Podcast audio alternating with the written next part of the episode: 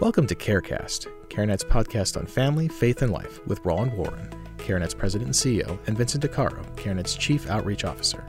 CareCast and more pro abundant life commentary from CareNet can be found at care-net.org, where you can watch videos, download ebooks, and subscribe to the Abundant Life blog.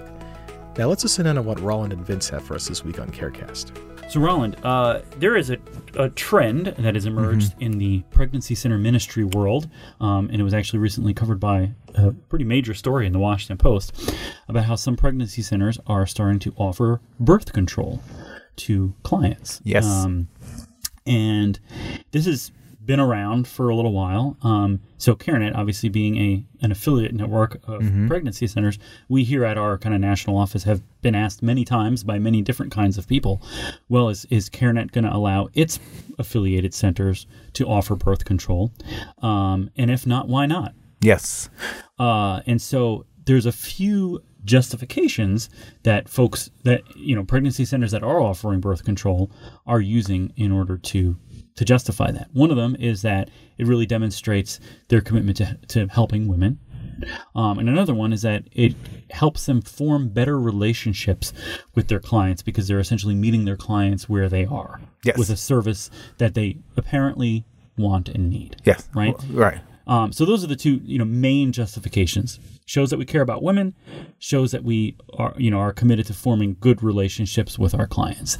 Um, and we've sort of obviously here at CareNet we have decided that we are not changing our policy that we will not allow our pregnancy centers to uh, offer birth control. Obviously, if, if a pregnancy center in our network does want to do that, then they they will not be able right. to be an affiliate of ours. Yeah. This is laid out in our standards of affiliation and our commitment to care and competence, um, and that we're and we're not changing that. So right. we just wanted to sort of talk about to help folks understand why CareNet is sort of sticking this to this conviction. Yeah, you know, and it was eight pregnancy centers in Texas, so it's a mm-hmm. pretty small number. I mean, mm-hmm. there's I guess and there are other ones sprinkled throughout the country. That yeah, are doing it as that, well. that are doing it as well. Yeah. But the, the, the, eight in Texas really got the Washington Post yeah, article. the national kind of attention uh, sure. uh, related to this, and and yeah, and I, I think that uh, part of it uh, certainly this whole notion about protecting relation about um, uh, all of it because you want to uh, maintain a relationship. Mm-hmm. Um, and one of the things I've talked about, uh, certainly as I've uh, talked to our pregnancy centers about this, is mm-hmm. that, you know, we are a Christian um, ministry. Mm-hmm. Uh, right. You know, we're not a consumer business. We're, you know, we're yeah, we're, we're not. A, we're a parachurch. We're a parachurch right? mi- ministry, right? Yeah. Exactly. So uh, anything that we do uh, really should be a reflection of the church. And so, in many ways, anything that we do would be something that the church should do. Mm-hmm. Right. And everything that we do uh, as something that the church should do should be modeled based on what Christ would do. Right. And what you find is Christ never violated, you know, biblical principles, if you will, mm-hmm. in order to preserve a relationship. Right. You know, if you look at the rich young ruler, mm-hmm. um, you know, he came and, and, and Christ didn't say, well, I'm not going to tell him this one thing you lack because I want to make sure I maintain a relationship. Right. Or and, the, he, and he went away sad. And right? he went away sad, yeah. right? Or the woman uh, at the well. Mm-hmm right? And Christ had a conversation with her and about how she was living and how she was viewing relationships and everything. Mm-hmm. And he loved her and with and love is really compassion and truth and balance and what did he say to her mm-hmm. call your husband even though he knew she didn't have one because he knew the way she was viewing relationships and how she was living living mm-hmm. with another guy wasn't her husband mm-hmm. you know was right. part of that whole that whole perspective that was holding her back from being her, a disciple mm-hmm. so christ could have said well you know what i'm not going to touch that because i want to preserve the relationship so if i come back here another time we, yeah. and when he said hey call your husband she kind of kind of push back a bit on that mm-hmm. in the same way that uh, obviously the rich young ruler did as well. Mm-hmm. But Christ didn't change what he was saying mm-hmm. based on that. And I mm-hmm. think as a Christian, and certainly as a Christian ministry, whenever we put anything above anything above our relationship with Christ and following biblical principles, mm-hmm. whenever we put anything above that, it actually becomes a form of idolatry. That's right. right? That's the first yeah. commandment put no gods before me. Mm-hmm. And essentially, mm-hmm. if you put relationship, maintaining a relationship mm-hmm. above biblical principles, you actually can find yourself sliding into a perspective mm-hmm. uh, where where mm-hmm. where you you're you're not you're not in a great place. And you know, one of the things I talked about with our pregnancy centers, I had a real life situation uh, when I was uh, doing a Making Life Disciples training, and one of the questions that came up up during that training was, well, what if you're you've established a making life disciple making life's disciples relationship with someone, and um, you're the only support that they have, and they decide that they want to have the abortion. And you know, as Christians, we got you know, people make choices. We have to love them anyway. Mm-hmm. And and and the woman says, "Look, I'm going to have the abortion. Mm-hmm. You're the only support I have, and I'd like you to go with me to the abortion clinic Mm-hmm. because I, I need you to be there to support me. And then after it's done, I want you to be there to take me home. Will you go with me to the abortion clinic?" Mm-hmm. Now, I'm pretty convinced that the majority of folks that are doing this work, Mm-hmm. pro-life people, say, "Well, gosh, I would not." Right. would not go with her to the abortion clinic. Mm-hmm. I would counsel her against that. I'd even support her afterwards, you know, for whatever issues that may come up. But I'm not going to go and and do that, even though it's something that she wants. Mm-hmm. And in the class that I was in, the person who was making the argument said, "Well, I think you should go." And, and guess what reason that they gave? Relationship. Because I want to maintain the relationship. Yeah, yeah. You see, so once so so once you start to make relationship the idol and not biblical principles, Mm-hmm. Yeah. then you actually put yourself in a situation where you start violating biblical principles, and I think that's Yeah. a big risk. uh, That that's a big risk that that we Yeah. that we have here Yeah. in this type of situation. I- Indeed, it is, and you know, and, and so you know, and, and part of this is like this, also this justification. Well, you know, as pregnancy center ministries, aren't we here to pre- prevent abortions? In fact, somebody um, who runs one of our pregnancy centers actually said that's one of the objections that she's getting, even from pro-life people and people that are sort of you know with her on, on this. They said, well, aren't we here to prevent abortions and want the provision of birth control to our clients? prevent unplanned pregnancies and therefore prevent abortions. And so, again, if you're solving for preventing abortions, then you could potentially come up with that justification. Right. But the reality is that absolutely, yes, we are here to prevent abortions, but we are also here to do other things, which is Yes. preach the gospel of Jesus Christ, transform people. Uh, pr- transform them through the gospel, and also to hold up God's standard for marriage and the family as God designed it. Exactly. So we're, we're actually solving for several things and so we sort of can't really be selective about which biblical biblical principles we adhere to in order to solve for just w- just one of those things right Yeah. we have to have a consistent a consistent ethic there um and so you know i sort of you know, I, I think I'm a lot more clever than I actually am, but um, I, you know, we, we No, you were pretty yeah, clever. that's right. We should, you know, I said we, we can't spiritually speaking, we can't rob Peter to pay Paul. Right. So, you know, well, we're going to violate God's principles around sex and marriage in order to to potentially prevent abortions. Yes. Um, so we're definitely going to violate this principle to maybe uphold this principle. Like, Yeah. that's not something that we can do. And and I think also there's a perspective here that, that you think, well, certainly if I'm giving this woman birth control, uh, if she if she's been using the birth control and all of a sudden she becomes pregnant, Mm-hmm. she's going to come back to me and say, I'm pregnant, and now I need I want you to assist me in bringing the child into the world. Well, wait a minute, she didn't want to get pregnant. Right. She was using birth control. Right. And one of the issues that, that you have sometimes is that, uh, you know, certainly in our work, we find that some women will say, well, listen, it should be okay for me to have an abortion because I was using birth control and I didn't want to have this child mm, anyway. Right. So it's almost a justification. And again, Yeah. if you say to the person, well, look, I know I've been giving you birth control, but, you know, you shouldn't have an abortion. And the person says, well, wait a minute. I didn't want to have the baby. You know I didn't want to have a baby. And, and now I need you to assist me in terms of having this abortion. Yeah. And, and, and you say, well, it violates a biblical principle. They, they'll say to you, well, you've been giving me birth control. Mm-hmm.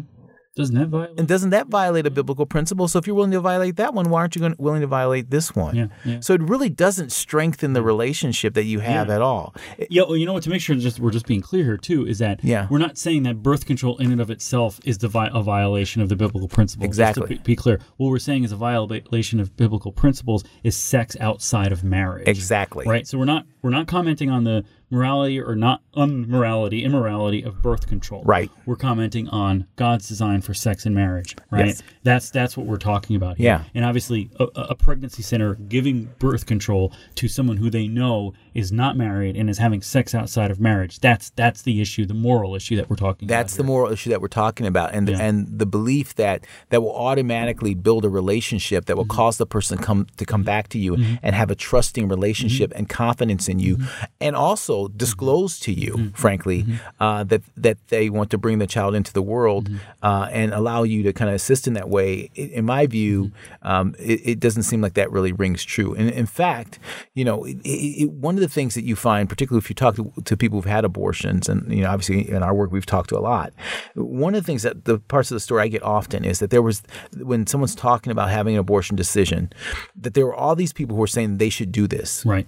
and sometimes Christians who were mm-hmm. saying they should do this and Yes. violate this principle, but they always remember that one person mm-hmm. who said, you know what, you shouldn't do this. Yes. Because often in, in an abortion situation, they may have relief when they have that abortion initially, mm-hmm. but then there's regret that comes over time. And as relief starts to dissipate over time, regret unfortunately tries, starts to increase over time for mm-hmm. so many women. Mm-hmm. And there's a crossover point where, where a woman can be in crisis or a man can be in crisis where there's no more relief and all they have is regret. And mm-hmm. when in those moments, what do they remember? I should have listened to this one person who was trying to help me uphold a biblical principle because I wouldn't be in this circumstance to begin with. Mm-hmm. And and the last thing I would say about this is that you know we you know for a lot of Christians like is this what you would do with your kids with one of your kids? You know, one of your kids, you know, your 15 year old, you know, son or daughter says, "Listen, I'm going to have sex.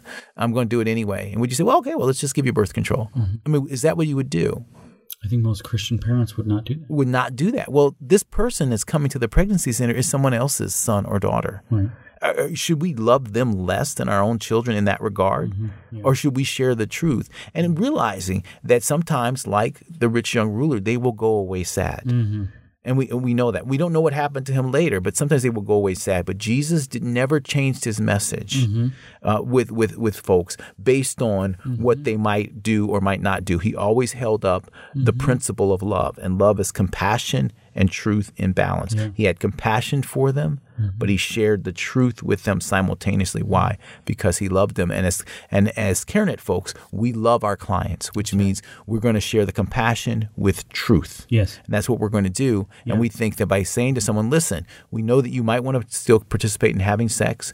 We understand that. But the best thing for you is actually to follow biblical principles. And I'm not going to enable you mm-hmm. or facilitate that particular piece for you. Mm-hmm. I'm going to continue to try to help you the best of my ability to live up to biblical principles and, and try to live up to, up to those biblical principles myself and, and, and that kind of thing. So follow me as I follow Christ Right. around this area. I think that that's the place that we should be as a Christian ministry. Yeah, yeah, uh, and, and and you know, and just to make that one final point around this notion that you know the provision of birth control could be a demonstration that you you know care more about women. Yeah. Right. But we already care about women. Yeah. Like, we don't we don't feel as if we have to like add extra services you Yeah. know, in order to demonstrate that we do because it's sort of like buying into this premise that we we don't really care about women so there must there, we got to find some Yeah. ways to kind of prove that we do but we already do Yeah, I know. I mean, we already love them, and we already provide. I mean, I, you know, I, we talk about this a lot. I think, you know, in the range of fifty to sixty million dollars of free services to women, men, and families